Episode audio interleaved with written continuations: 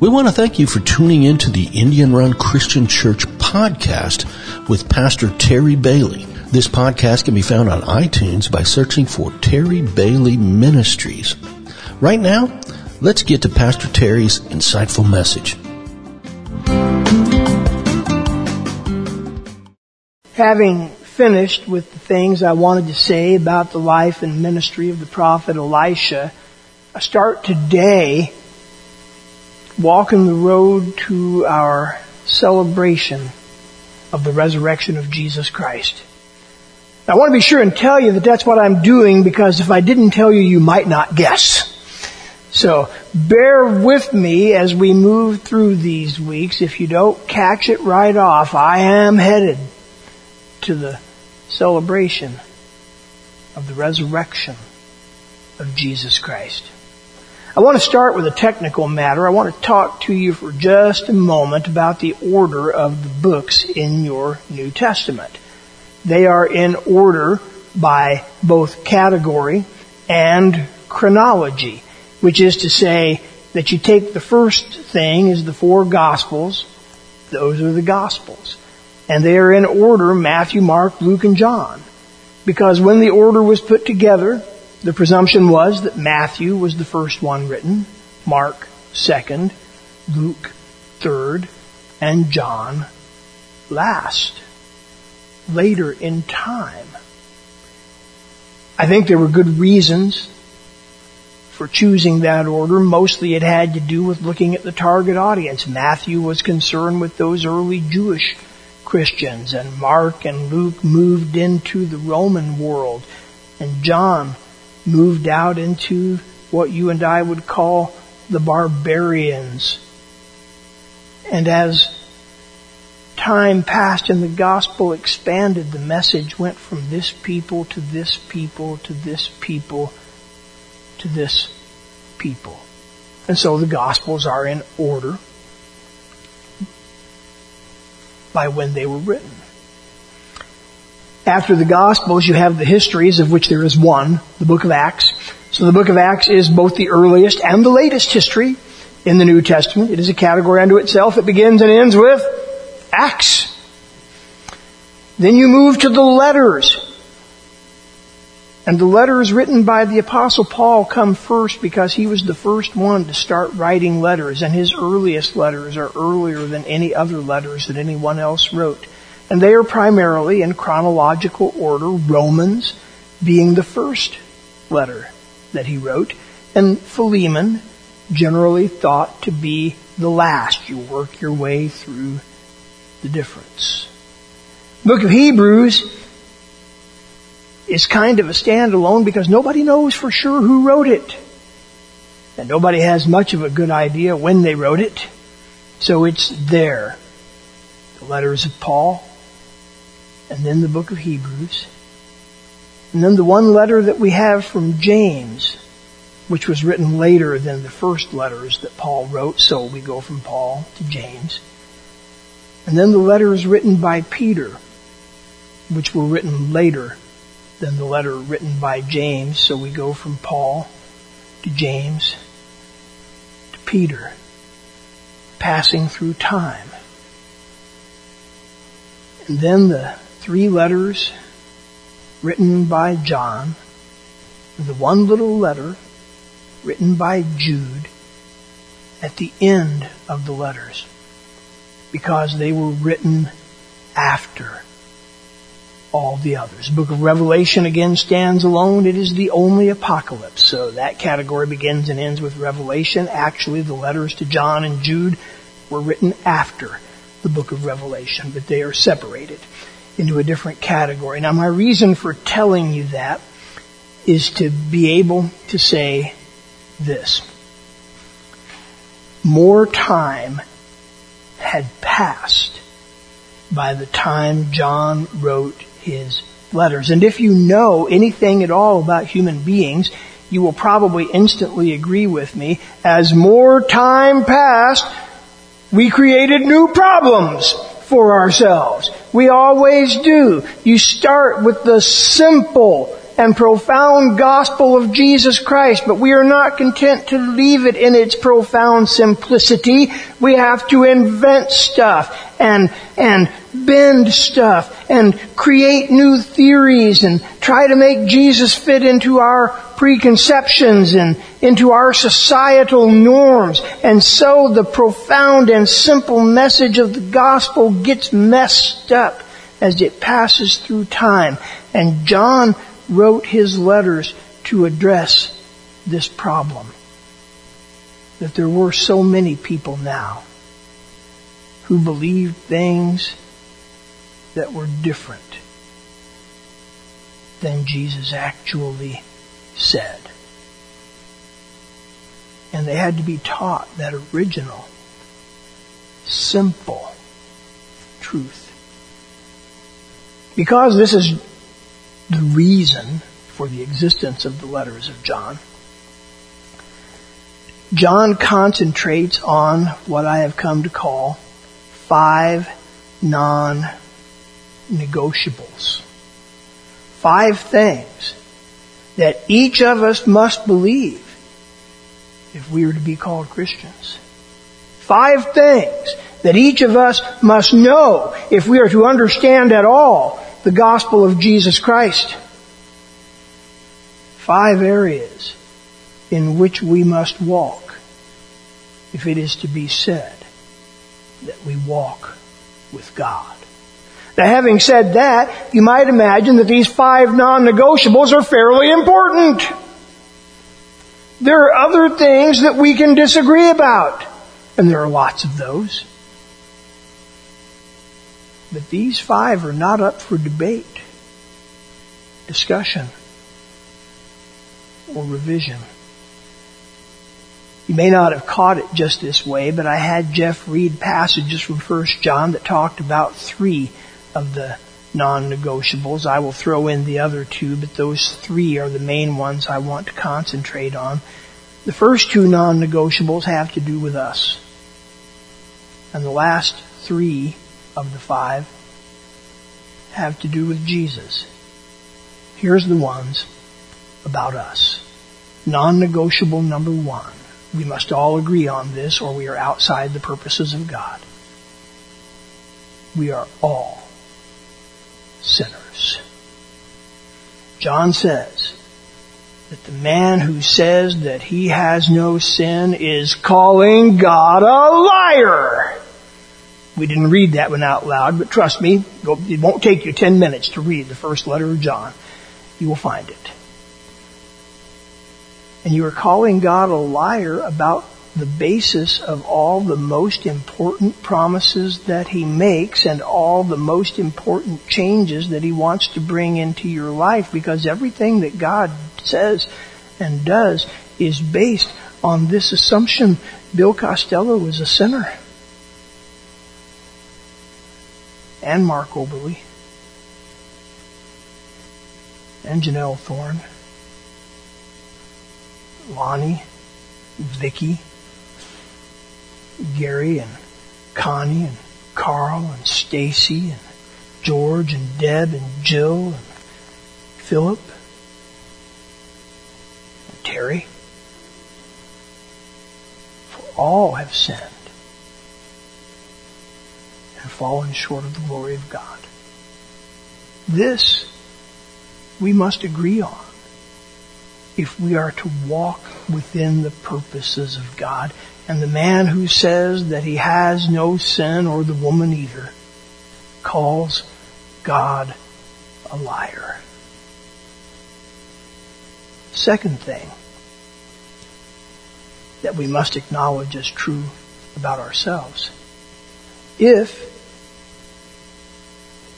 Jesus is working in us and we are being changed from sinners to something else, there must be this evidence. We must love one another. We must actively be seeking good for one another. And John says God is love. And everyone who knows God loves. And the person who does not love does not even know God, much less begin to walk in His purposes. If there is any true sense in which Jesus is doing something to our lives and addressing our problem of being universally sinners, this must emerge that we love one another, for they will know this is outside of First John, but still true. They will know that we are Christians by our love. By this shall all men know that you are my disciples. So these two things about ourselves. We are all sinners. And if we are changing from that position at all, love must be evident. I didn't have Jeff read those two because the three of the non-negotiables I want to concentrate on are all about Jesus. So let me move to those now. The first one, Jeff read this for you, is that Jesus is God's Son sent from God into this world. Now there's an implication there, and it's right there on the surface. You don't have to get between the lines to catch this. If God sent Jesus into this world, then He was somewhere else first, right? You with me? Mark smiles. You with me, Mark? If I say, Mark, I want you to go from here to the kitchen and get me a diet, and I'm not asking. But if, but if I did, it would be to get me a Diet Coke, and you know that. If I, I can't send you to the kitchen unless you're not already in the kitchen. Right? Jesus is God's Son, sent from God, sent by God into this world. And that whole thing is based on what John says, not in this letter, but in the first chapter of the Gospel according to John, same John. He said, In the beginning was the Word. And the Word was with God. And the Word was God.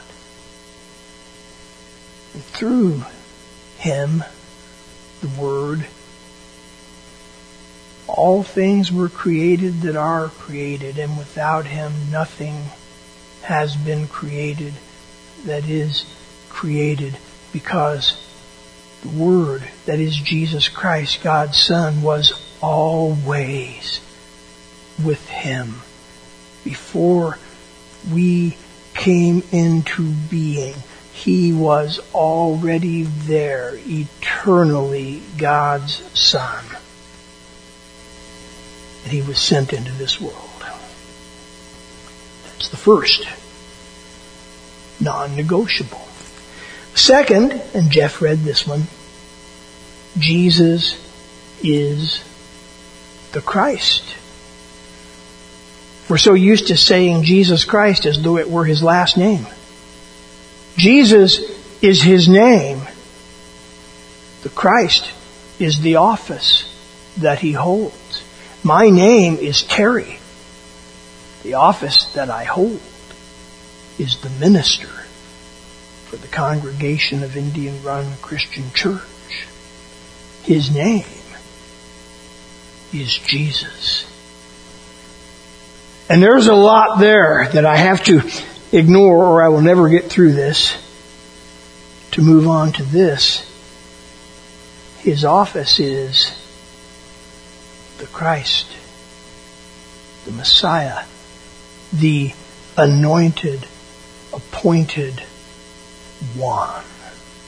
The one who fulfills the promises. What promises? All of them, but I'll come to that in, in more detail in just a moment. Jesus is the Christ, the anointed one, the fulfillment of every promise God has made, the final form of every prophecy God has issued. He is the Son of God, always was, eternally existent. He is the Christ, the one who fulfills the promises. Third, and Jeff read this, Jesus came in the flesh. Only someone motivated by a spirit that can only be called antichrist against Christ would deny, John says, that Jesus came in the flesh. And only by the spirit of Christ can we grasp and proclaim this truth that Jesus came in the flesh. He was not an illusion. He was not a ghost. He was not a projection. He was not like Pinocchio, a construct. He was not like Frankenstein's monster, an unholy synthesis. He was a flesh and blood human being. He came as a man among men. All of this is to say Jesus always existed as the Son of God, a completely spiritual being. I will interject here that we are hybrids. Our bodies are formed from the dust of the earth. But the Spirit, the breath of life, has been breathed into us. And so we are physical and spiritual at the same time. Jesus always existed as the Son of God, a spiritual being, and in order to fulfill the promises, and here I will pause again as I promised that I would and say what promises? All the promises. Everything prior to Christ is a reflection of His coming. Moses was the deliverer for the Hebrews in the book of Exodus, but who is our deliverer? Joshua led them on the path through the wilderness, but who is our path through the wilderness of this world? It is Jesus. They were headed for the promised land, but who takes us to the really true promised land? The commandments promised a standard for righteousness, but who is our only standard for righteousness?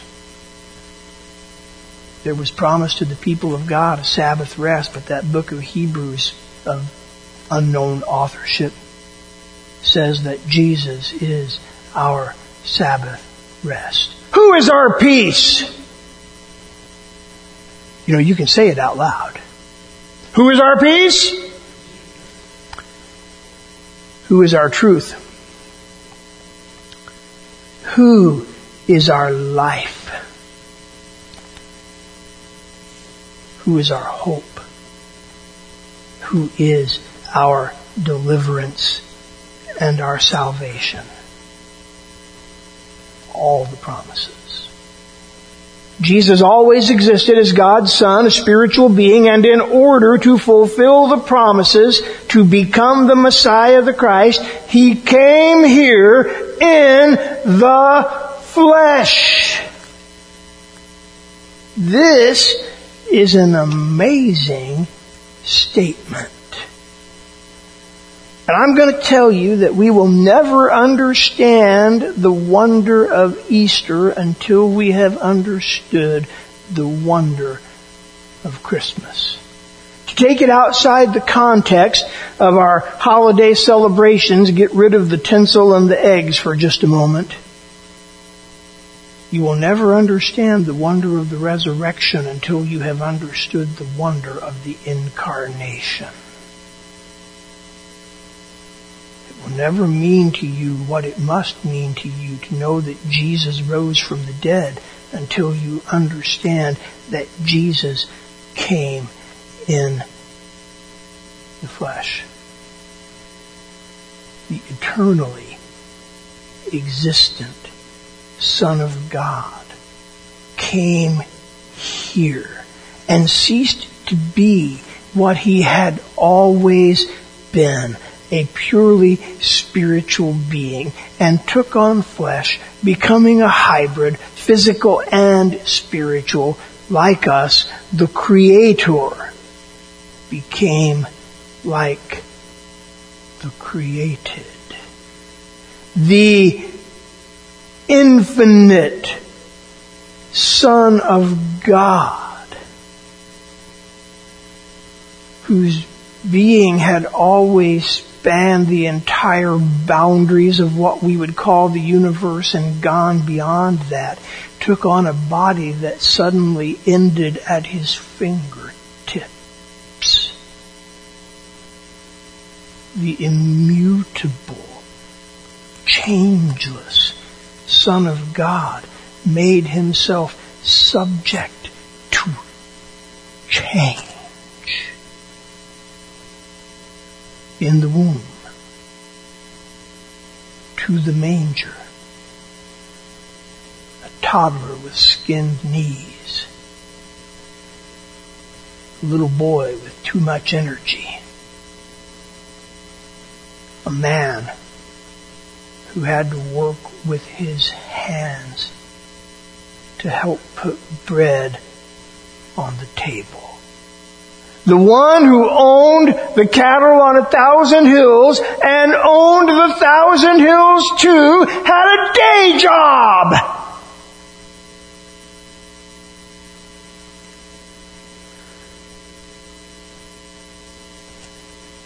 I don't know that I can really make us understand this. God became like me. Like you. Between now and Resurrection Sunday, I will strive to give some of the reasons for this strange and profound thing that God did. Because the reasons are enumerated in scripture and actually they're a little easier to understand than the wonder of the thing itself. So I will try to give those reasons. But for today, let us feed ourselves on the simple wonder that the eternally existent Son of God, became the Christ by entering our world. He who knew no time came down to take a certain number of breaths every minute and had a heart that pulsed by the seconds. He came in the flesh. If God would accomplish this wonder for us, if He would do this unimaginable but profound thing, for us. How great must His power be? And how much greater His love? And if He would do this for our good, what would He leave undone? for our good. If he would go to this length to save you, to bring you home to him, can you not trust him? Can you not put your hope in him? If you haven't, let the wonder of the incarnation be the thing that pushes you over the edge today. I know that the baptistry should be, I'll, I'll cease what I know because this has once or twice not worked out in my experience, but it should be nice and warm. Just filled it this morning. And there are dry towels. And if you need to claim what God has done in sending His Son Jesus Christ in the flesh, let this be your opportunity.